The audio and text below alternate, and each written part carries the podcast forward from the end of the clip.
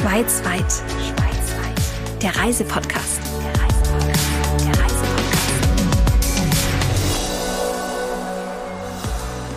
Willkommen zurück in einer neuen Episode von Schweizweit, dem Reisepodcast über die Schweiz von Schweiz Tourismus. Und klar, wir haben in dieser Folge natürlich die besten Tipps der Swiss Cities für Sie. Dank ihrer überschaubaren Größe stehen die Schweizer Städte sowohl für Lebensqualität als auch für urbanes Flair. Auf wenigen Quadratkilometern finden Sie gut erhaltene historische Ortskerne, Meisterwerke der modernen Architektur und unzählige Grünflächen. Drei unterschiedliche Städte und eine große Gemeinsamkeit. Es gibt viel zu entdecken und jede Stadt bietet ein einzigartiges Flair. Wir tauchen ein und schauen uns Bern, Luzern am Vierwaldstätter See und Lugano in dieser Episode genauer an. Die Vielfalt der Boutiquestädte in einem Podcast. Mein Name ist Sabrina Gander und unsere Reise beginnt jetzt. Wir starten in Bern, die Stadt, deren Fluss die Seele der Bewohner wie kaum ein anderer Stadtfluss berührt. Die Hauptstadt der Schweiz steht aber auch für eine ausgesprochene Gemütlichkeit, wie sie sonst kaum woanders zu spüren ist. Lassen Sie uns doch gleich mal in Bern ein wenig flanieren. Im Herzen der Schweiz gilt es auch als Tor zu den Alpen. Bern liegt an einer Schleife der Aare, dem türkisblauen Fluss, der die Berner seit Jahrhunderten verzaubert und wie ein Lebensquell für die Einwohner ist. Die mittelalterliche Stadt hat einen besonderen Charme. Es ist nicht nur der Fluss, die kleinen sympathischen Kneipen, die Arkaden oder die vielen Brunnen. Wer Bern authentisch erleben möchte, schafft das am besten über die Menschen selbst. Dabei gibt es ganz viele Orte, an denen man die Berner treffen kann. Die Aare, der Fluss, der wie die Hauptschlagader der Stadt ist, hat sogar eine eigene App. Die Berner halten sehr viel auf ihren Fluss, der äh, eine, eine Sonderstellung hat, ähm, weil in, im Sommer ist eigentlich die Temperatur der Aare eigentlich äh, Thema Nummer eins und eigentlich jeder, der kann, geht in die Aare schwimmen wenn es geht, über Mittag oder am Feierabend. Und es ist so wie ein, ja, es ist äh, ein Stück eigentlich Stadtkultur. Das ist Kaspar Allenbach. Er ist Grafikdesigner, Initiator der Aare-App und vor allem Berner. Er schwimmt seit Jahren in der Aare und die App war eigentlich ein Zufallsprodukt. Ich habe an der Kunsthochschule Bern studiert und habe das also habe als Abschlussprojekt äh, dieses äh, Aare-Schwumm, ja, also im Schweizerdeutschen ist der Schwumm einfach da, das Schwimmen, ja. Das war noch eine Webseite, das war keine App, äh, gemacht und das war ein, der Grund war ganz einfach, weil ich, ich habe mir gedacht, ich kann dann sagen, ja, ich, ich muss recherchieren, ich bin an der Aare. Das war ein ganz, ganz mieser Grund. Was besser ist, ist mir nicht eingefallen und äh, so ist das dann eigentlich entstanden. Wo überall sind so Spots, wo man in den Fluss kann? Also ich denke, Bern ist sicher so der, ähm, der zentrale Ort für äh, urbanes äh, Flussschwimmen, wenn man so will. Es gibt in der Schweiz, auch in Zürich, äh, in Thun und so weiter gibt es noch andere Städte, aber Bern ist auf jeden Fall so der, der Hotspot. Und innerhalb von Bern gibt es eigentlich zwei Hauptorte, äh, die geeignet sind zum Schwimmen jeder Berner erzählt, erzählt etwas anderes. Aber grundsätzlich für Touristen gibt es eigentlich zwei Orte. Das ist einerseits das Marzili-Bad, das äh, mit Sicht auf das Bundeshaus, und das Lorena-Bad, das ist etwas, etwas abseits, etwas alternativer. Äh, dort ist die Aare auch sehr viel ruhiger äh, und sicherer. Äh, das sind eigentlich so die zwei Haupt, Hauptorte. Was kann denn die Aare Guru App heute? Äh, wir haben einfach die, die Temperatur wird angezeigt, die Wassermenge, dann eine kurze kleine Wetterübersicht für die nächsten Tage. Wir haben die Sonneneinstrahlung, ähm, also du, du siehst, wann die Sonne untergeht, zum Beispiel im Macili-Bad oder im Lorena-Bad, wenn du unbedingt, also wenn du sehr sonnenaffin bist. Äh, und das war's eigentlich. Und die, die Indikatorentexte sind halt sehr wichtig, weil, weil eben auch für Touristen oder für Leute, die nicht so oft äh, gehen, dann viel einfacher eingeschätzt werden kann. Ähm, was das bedeutet. Gerade die, die Wassermenge ist ein Sicherheitsmerkmal. Äh, es gibt so eine Grenze, da sollte man nicht mehr im Fluss schwimmen und äh, ja, wenn man das nicht kennt, dann hat man keine Chance, das, äh, das rauszufinden. Und jetzt zum Abschluss die letzte Frage, Kaspar, was bedeutet die Aare dir denn? Für mich ist eigentlich im Sommer äh, ein, ein Tag ohne Aare ist eigentlich ein, ein ein schlechter Tag. Der Fluss Aare ist das eine Wasser, das wichtig ist hier. Das Bier, die andere Flüssigkeit, die für die Berner tatsächlich auch eine Biertour möglich macht. Jan Erni ist der Produktmanager von Bern Welcome. Warum Bern die Bierhauptstadt ist, will ich wissen. Ja, ich denke mal, auf der einen Seite ist es auch faktisch oder zahlenbedingt. Also im Kanton Bern haben wir die höchste Anzahl an Brauereien, das sind rund 200. Und generell die Schweiz ist ja ja, die höchste Brauereidichte pro Einwohner. Also so zahlenfaktormäßig sind, sind wir da die Hauptstadt. Aber ich denke, der Kern ist wirklich auch das, das Leben in Bern oder das Gesellschaftliche. In, in Bern hat es eine Vielzahl an kleinen, herzigen, coolen Bars, Cafés, Restaurants, die, die einen großen ja, Fokus auf gute und lokale Biere setzen. Und ich denke, das ist ein wichtiger Bestandteil davon. Ähm, des Weiteren, ich denke, im Zentrum steht das Berner Lebensgefühl. Äh, wir sind bekannt für unsere Gemütlichkeit, Geselligkeit und Kreativität. Und ich denke, da kommt Bier auch viel ins Spiel, weil Bier ist immer was Gemeinschaftliches, was Soziales. Man macht das zusammen. Es gibt Begriffe wie die Bieridee, eine Bierrunde, Biergeschichte. Da sind immer Menschen involviert. Und äh, ich denke, das ist auch das Erfolgsrezept der Berner ähm, Bierhauptstadt.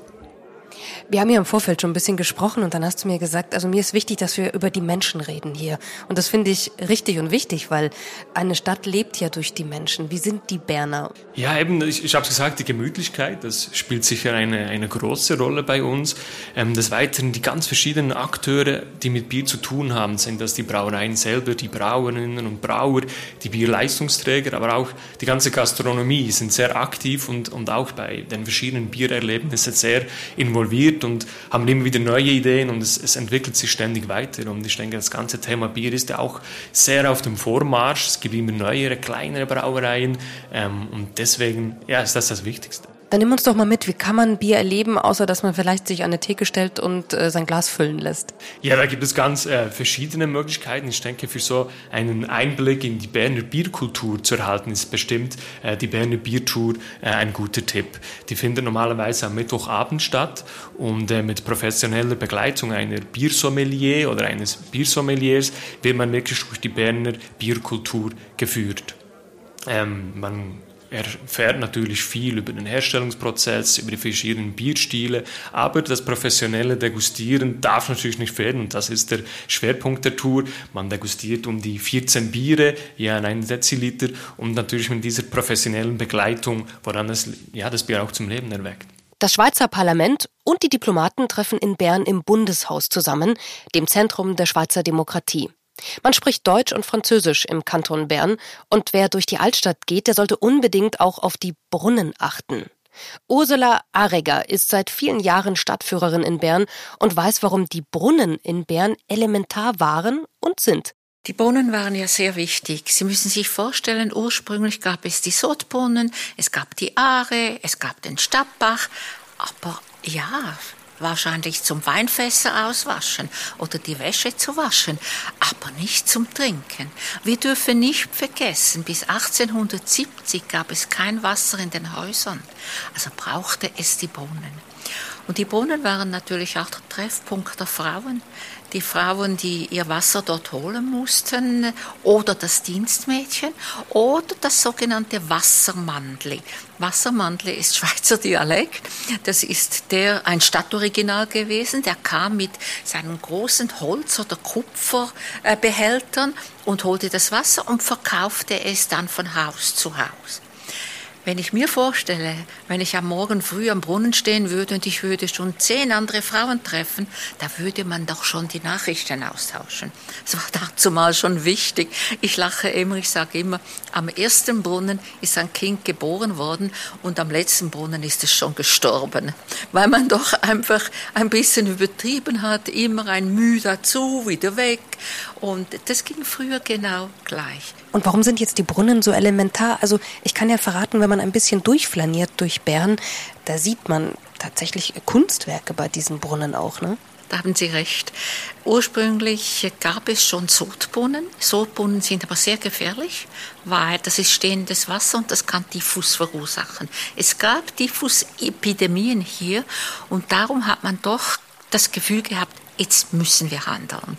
Und es kamen dann nach einem ganz heißen, trockenen Sommer im 14. Jahrhundert die ersten Brunnen, Holz, obendran einfach eine Holzsäule und ein Schweizer Fähnchen oder vielleicht Berner Fähnchen, je nachdem. Nichts weiteres. Und die Entwicklung kam dann immer mehr, weil es war ja, wie ich vorher gesagt habe, der Treffpunkt der Frauen und zudem eben kein Wasser in den Häusern. Jede Person bekam pro Tag drei Liter Trinkwasser und anderthalb Liter Wein. Lachen Sie nicht. Bern hat nicht das Klima von, äh, von Weinbergen, sicher nicht. Aber Lausanne, Kanton Watt gehörte noch zu Bern bis 1815. Lausanne musste uns 10 Prozent der Weinernte abgeben. Wenn Sie durch die Stadt spazieren, sehen Sie sehr viele Kellereingänge. Sind alles private Weinkeller gewesen in früherer Zeit. Und jetzt noch ein, ein kleiner Insider-Tipp. Neben all den Highlights, die man vielleicht in jedem Guide, in jedem Führer lesen kann, wo sollte man unbedingt mal gesessen oder gestanden haben in Bern, Frau Areger, um ein ganz besonderes Bärengefühl mitzunehmen? Unbedingt im Rosengarten. Da haben Sie die ganze Aussicht auf die Halbinsel. Sie sehen auch die wichtigen Monumente, das Münster, die Universität. Sie haben einfach den Überblick und ebenfalls die Dreiteilung der Stadt weil Bern ist in drei Teilen gebaut worden. Und ich finde es wunderschön dort. Was ich ebenfalls empfehlen würde, ein Spaziergang der Aare nach. Die Matte, das ist, das ist das älteste Industriequartier. Wunderschön da unten, kleine Restaurants, einfach eine spezielle Atmosphäre und eine spezielle Sprache da unten. Das Mattenenglisch. Seit 1983 zählt die Berner Altstadt zum UNESCO-Weltkulturerbe mit dem Zeitglockenturm, dem Bundeshaus und eben auch mit den kunstvoll gestalteten Brunnen der Stadt.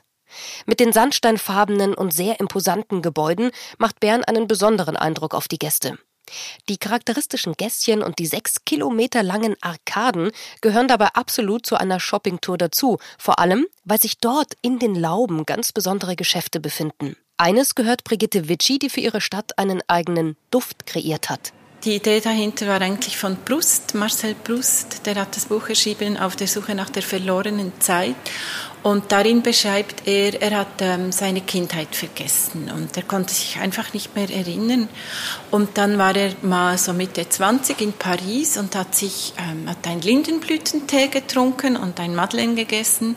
Und die Düfte haben sich vermischt in seiner Nase und plötzlich waren alle Erinnerungen da. Und der Duft ist wirklich eine tolle Erinnerungsbasis und sehr unmittelbar. Also wenn Sie etwas riechen, können Sie nicht ausweichen. Und nachdem ist diese Stadtführung entstanden. Ich habe mir ganz ähm, zu jedem Posten etwas äh, Besonderes überlegt. Also zum Beispiel gibt es Lakritze beim Bärengraben und das gibt es darum, weil Lakritze heißt auf Berndeutsch Bärendreck. Also ich glaube, es versteht man auch in Deutschland.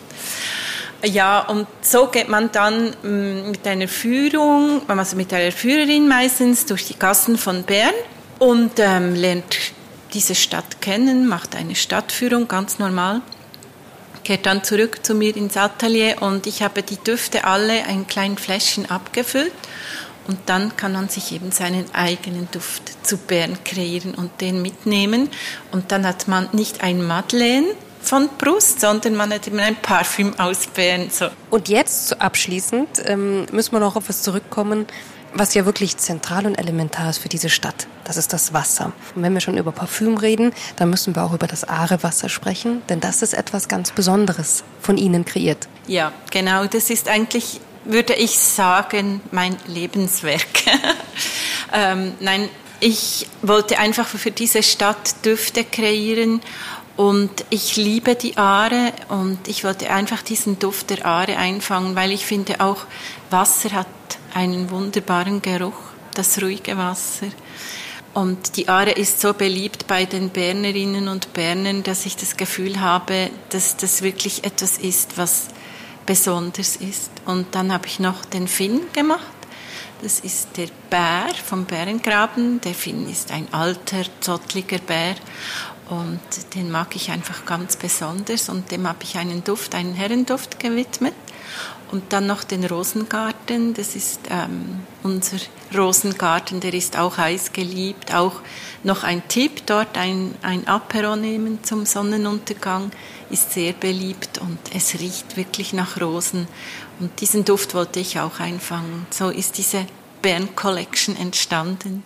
Bern ist besonders. Das merken Sie nicht nur an den Menschen, die ihre Stadt so lieben, sondern es gibt hier auch ein besonderes Licht. Vielleicht liegt es ja an den sandsteinfarbenen Gebäuden oder dem blauen Gold der Aare. Man braucht Zeit für Bern und es lohnt sich Schritt für Schritt die Stadt zu erkunden. Mit Bern Welcome gibt es dazu auch noch jede Menge unterschiedliche Touren durch die Stadt. Und wer noch mehr Zeit hat, der sollte unbedingt das Berner Oberland bereisen. Dazu gibt es eine eigene Episode mit den schönsten Highlights. Wir schauen jetzt aber in das mondäne Luzern am Vierwaldstätter See. Das kann man am besten entdecken mit einer Stadtführerin wie Heidi Muffler und deswegen habe ich sie getroffen. Sie hat an diesem schönen Fleckchen Erde ihre Wurzeln, arbeitet und lebt hier und weiß, warum die Stadt so viele Menschen begeistert. Ja, ich bin natürlich eine wirklich alteingesessene Luzernerin. Ich bin in Luzern geboren und aufgewachsen. Ich kenne jeden Winkel in der Stadt Luzern. Ich weiß aber auch, wo die Ausgangsviertel äh, in der Stadt sind, äh, wo man, äh, wo man gut essen kann, was man erleben kann in der Stadt. Und ich bin immer wirklich sehr glücklich, wenn ich die Gäste von nah und fern in der schönsten Stadt im Herzen der Zentralschweiz willkommen heißen darf. Wenn man hierher kommt, wird man erstmal überwältigt, finde ich, von diesem Panorama des Vierwaldstätter Sees mit diesen wahnsinnig schönen Bergen drumherum. Dann ist die Frage, Heidi, was sollte man zuerst oder was sollte man überhaupt an Sehenswürdigkeiten in Luzern unbedingt sehen, wenn man hier ist? Das ist natürlich zuerst einmal die Altstadt. Luzern wird ja von unserem Fluss der Reuss getrennt in die Alt- und in die Neustadt. Und in der Altstadt äh, können Sie verwinkelte Gassen begehen. Sie können auf Plätzen innehalten und auf vielen Plätzen hat es wunderschöne Fassadenmalereien an Gebäuden, die Ihnen wirklich spannende und witzige Geschichten erzählen. Und was Sie nie vergessen dürfen, Sie müssen einen Schluck Wasser trinken aus einem der 200 Brunnen, die wir hier in der Stadt Luzern besitzen. Und die sind mit Quellwasser aus dem Pilatusgebiet gefüllt. Also zögern Sie nicht, sich aufzufrischen an einem der Brunnen in Luzern. Wie sind die Menschen dieser Stadt denn eigentlich? Du bist hier aufgewachsen. Ja, also wenn Sie wirklich wissen wollen, wie wir Luzerner sind, dann empfehle ich Ihnen, zum Rathaus von Luzern zu gehen, weil das Rathaus ist wirklich ein sehr, sehr spannendes Gebäude. Es ist nämlich italienischer Renaissance-Stil mit einem Bauernhausdach aus Luzern. Und wir sagen, dieses Gebäude ist steingewordener Charakter eines Luzerners. Wir seien nämlich halb Italiener und halb Entlebucher. Das will so viel sagen wie halb Bauern. Welche Ecken magst du denn am liebsten? Also wo tankst du denn am liebsten Kraft und Energie, wenn du durch deine Stadt streifst? Für mich ist wirklich immer die Musikmauer ein Ort, wo, wo ich mich erholen kann, wo ich eine wunderbare Aussicht genießen kann. Äh, und das möchte ich Ihnen allen gönnen, weil gehen Sie zur Musikmauer hoch, das ist die Stadtbefestigung aus dem 14. Jahrhundert, äh, wurde sie angefangen äh, zu bauen und wir haben oben neun Türme, die sind teilweise offen und von der Musikmauer, von den Türmen aus haben Sie eine wunderbare Aussicht hinunter in die Stadt Luzern, auf den See und die Berge. Und was wirklich wirklich faszinierend ist, jede der Türme hat einen Namen. Und schon als Kind musste man die Namen dieser Türme lernen und mittels einem Gedicht äh, hat man das nie mehr vergessen. Das möchte ich Ihnen jetzt kurz erläutern. Das fängt mit dem Äußersten, mit einem runden Turm an, den Sie von außen hin auch betrachten können. Der heißt Nölli-Turm. Und so werde ich Ihnen jetzt alle neun Türme aufzählen. Nölli, Mändli, schau ins Wach, überzieht und Schirm, das Pulver auf einem Winde, Dächli. Welche Luzerner Begriffe sollte man denn äh, lernen, die sehr typisch sind für die Stadt? Da gibt es doch sicher Worte, die, die, die es nur hier gibt. Ja, natürlich. Und, und ich glaube, das zentrale Wort bei uns ist rüdig. Wir haben rüdig schönes Wetter manchmal. Wir haben ähm, rüdig schöne Gebäude. Das rüdig steht für etwas sehr Spezielles und sehr Schönes. Und wenn Sie das rüdig in, in, in Ihren Mund nehmen, dann haben Sie sofort Freunde in der Stadt Luzern. Und wer dieses Gefühl hier erleben möchte, sollte vor allem in der fünften Jahreszeit in Luzern sein.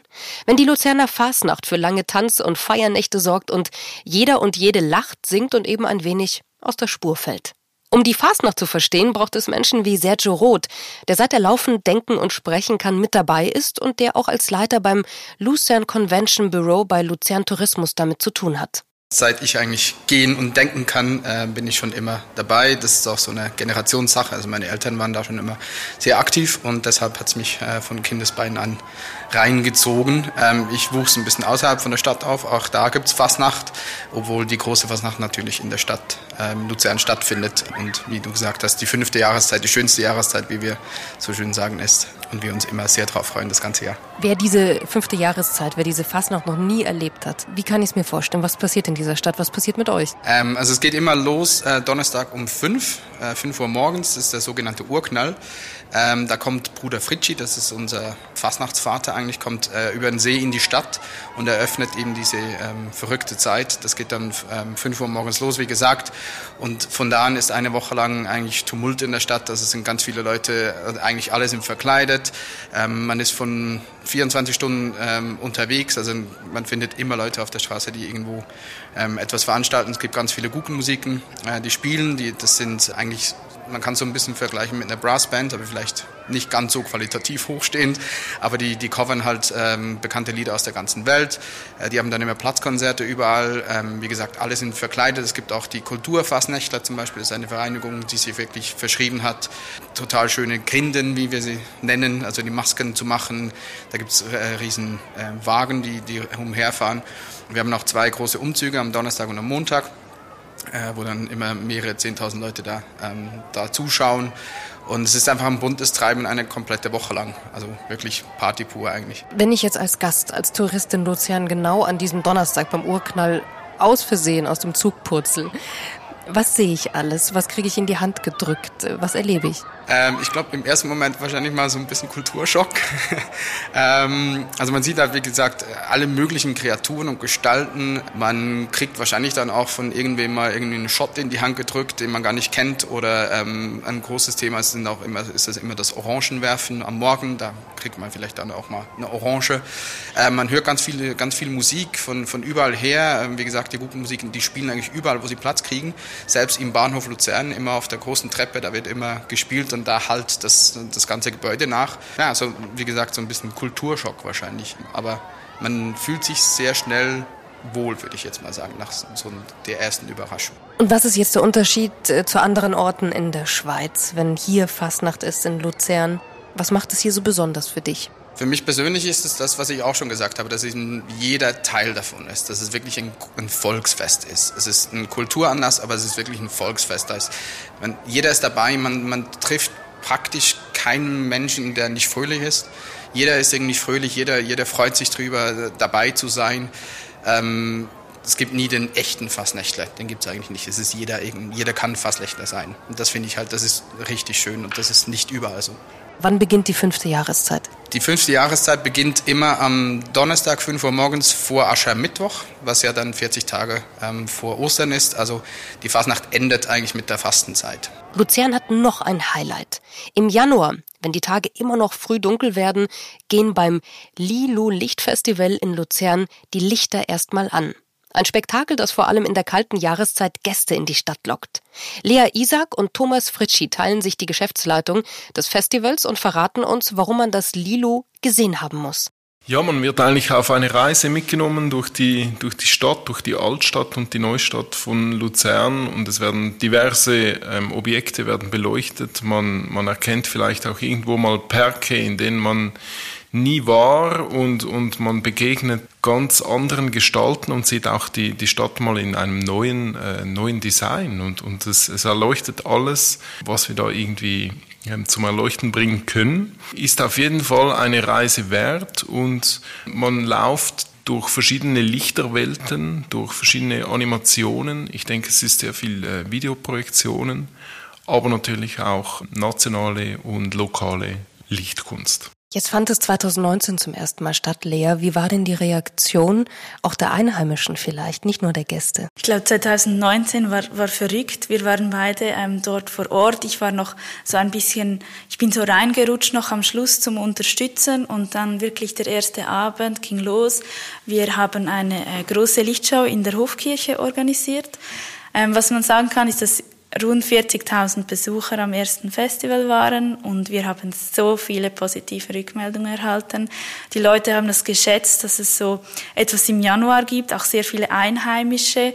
So am Wochenende hat man dann auch so Leute mit dem Dialekt aus Zürich oder St. Gallen oder einfach aus anderen Städten gehört und unter der Woche waren es vor allem aus der Zentralschweiz und die haben es einfach sehr geschätzt, dass man so im Januar mal die Möglichkeit hatte, einen Spaziergang zu machen, etwas zu sehen, die frische Luft, das tut einfach jedem gut und dann hat man diesen Grund auch, ja, war eigentlich sehr positiv. Wenn man im Januar nach Luzern fährt, und da spazieren geht, während dieses Lichtfestival stattfindet. Was sieht man alles? Was sind, äh, was sind so ähm, Spots, an denen man vorbeigeht, auch in dieser winterlichen Landschaft? Es startet sicher, wenn man mit dem Zug anreist und äh, in Luzern ähm, in den Sackbahnhof reinfährt, wird man eigentlich beim Torbogen begrüßt mit, mit einer ähm, Lichtinstallation und ähm, geht nachher durch die, durch die Neustadt äh, Richtung Vögeli-Gärtli mit, mit verschiedenen Lichtkunstobjekten, wo, wo nicht Videoanimationen waren, sondern wirklich, wirkliche Lichtkunst, verschiedene Beleuchtungen von, von zum Teil auch äh, Bäumen oder, oder von, ähm, von Fassaden. Wir hatten ein, ein interaktives Spiel dort, wo,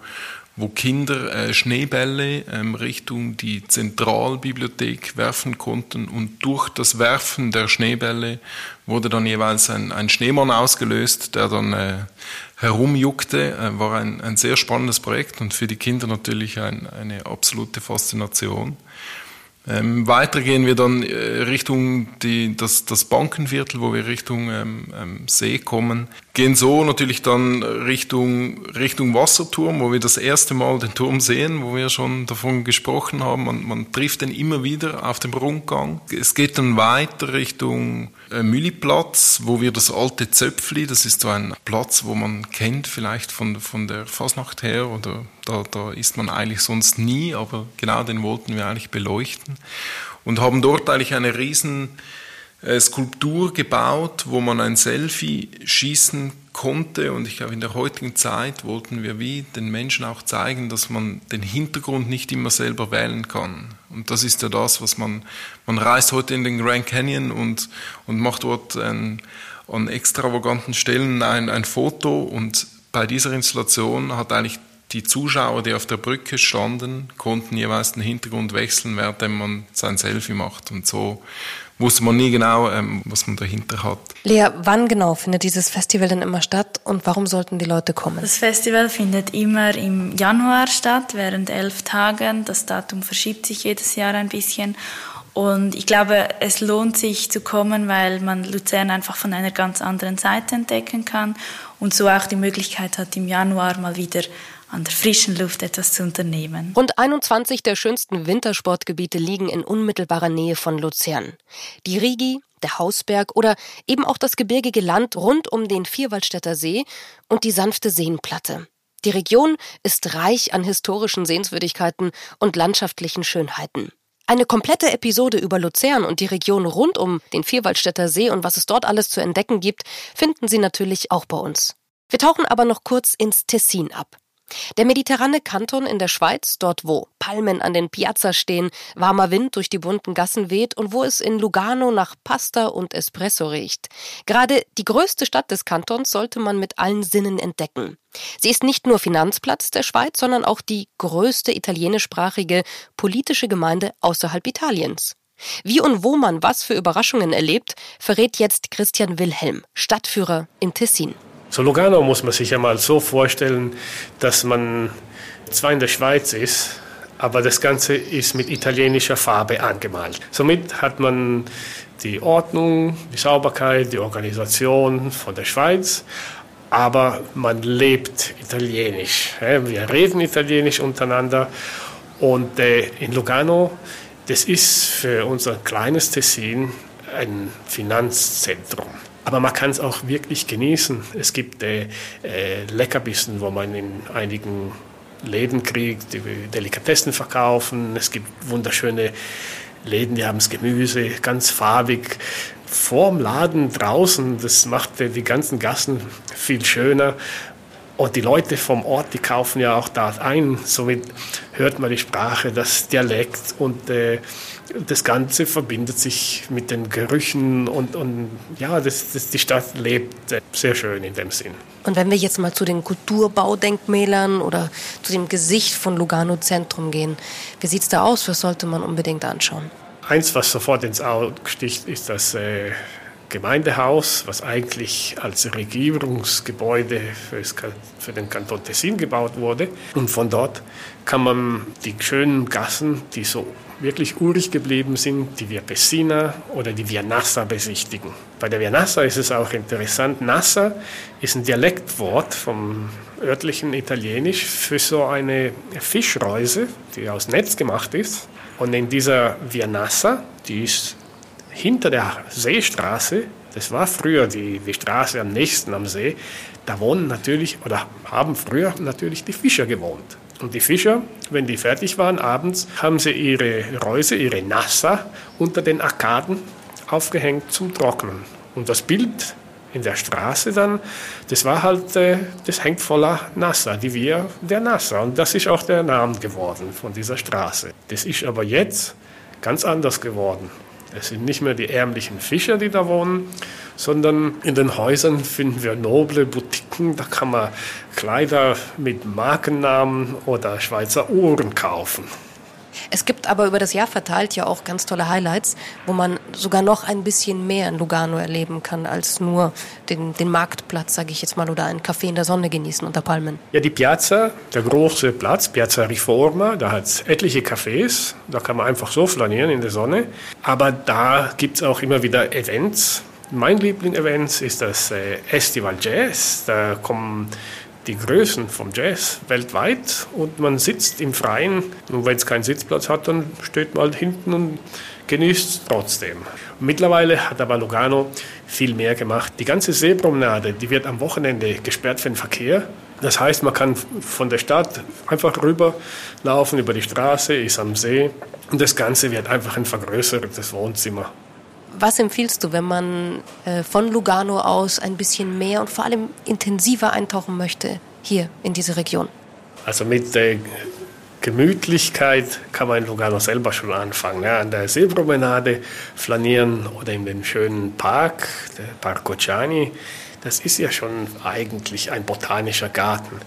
Aber wenn man noch mehr Zeit hat zum Genießen, kann man einen Ausflug machen in die Täler von Lugano oder mit dem Schiff zum Beispiel auf die gegenüberliegende Seeseite Caprino. Das sind die Keller früher von Lugano gewesen. Das ist die Schattenseite vom Berg. Da haben sich die Esswaren gut äh, aufheben lassen. Man kann etwas weiterfahren mit dem Schiff, zum Beispiel auch nach Melide. Das ist ein weiterer Fischerdorf. Direkt am glitzernden Luganer See gelegen befindet sich das Gebäude und der große Platz des Lac.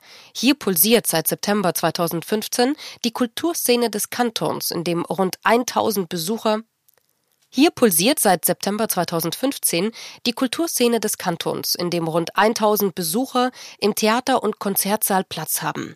Das LAC, kurz für Lugano Arte e Cultura, beherbergt als Kunst- und Kulturzentrum das Museo d'Arte della Svizzera Italiana und ist der Hauptaustragungsort von Lugano in Scena und Lugano Musica. Etienne Raymond ist der Intendant von Lugano Musica und nimmt uns mit in die 650 Quadratmeter große Halle, die das Herz des Zentrums darstellt. Das Besondere ist eben, dass wir alle drei Künste unter dem gleichen Dach haben. Musik, Schauspiel und Museum. Wir spielen alles eigentlich von Monteverdi bis Wolfgang Riem. Und äh, das ist mir sehr wichtig, dass wir nicht nur das äh, große, äh, bekannte klassische Repertoire spielen, sondern auch eben äh, Musik aus der Renaissance und Musik aus dem Jahr 2021. Die schönste Musik mit den besten Künstlern. Und ich glaube, das ist äh, besonders in diesen schwierigen Zeiten total unersetzlich. Man braucht die Künstler äh, nahe zu erleben und äh, die wunderschöne Musik auf sich gehen lassen. Und für Etienne Raymond ist es ein persönliches Anliegen, die besten Künstler nach Lugano zu holen und auch, dass die Bewohner der Stadt das Gebäude zu schätzen wissen. Was mir auch sehr freut, ist äh, die Tatsache, dass ich an die Luganeser sagen kann, es hat sich wirklich gelohnt, äh, dieses Kulturzentrum aufzubauen. Ein kleiner Geheimtipp. Nur wenige Schritte entfernt kann man die renovierten Renaissance-Fresken im äußeren Kreuzgang des ehemaligen Franziskanerklosters bewundern. Ebenfalls architektonisch interessant ist das Parkhaus unterhalb des Platzes, das durch standortspezifische Kunstwerke vom Schweizer Künstler Felice Varini aufgewertet wurde, sowie der neue öffentliche Park der direkt von der Halle aus zugänglich ist. In dem beeindruckenden Gebäude des Lack, das auf den See hinausgeht, erwarten die Besucher Ausstellungen und Veranstaltungen, Musiksaisons, Theater- und Tanzaufführungen, eine Vielfalt eben an kulturellen Initiativen und ein dichtes Programm von Aktivitäten für Jung und Alt. Wenn Sie mehr über das Tessin erfahren möchten, dann tauchen Sie doch mit mir ab in eine weitere Folge von Schweizweit und erleben den Kanton, der pure Lebensfreude verspricht, so authentisch, als würden Sie mit mir durch die Straßen und Arkaden flanieren, biken durch die Weinberge oder die Füße in die blauen Seen stecken. La Dolce Vita im Tessin eben zum Hören. Wer die schönsten Städte der Schweiz gemütlich und nachhaltig erleben möchte, kann das übrigens auch mit der Deutschen Bahn planen. Direktverbindungen gibt es zum Beispiel ab Hamburg oder Frankfurt, direkt nach Bern oder ab München direkt nach Zürich. Von dort aus geht es leicht und unkompliziert nach Lugano und Luzern. Die nächste Reise kann man auch einfach direkt beim Switzerland Travel Center buchen und mehr Infos zu den Städten, den Highlights aus dieser Folge und natürlich der Schweiz gibt es unter myswitzerland.com. Und wir hören uns in der nächsten Folge wieder.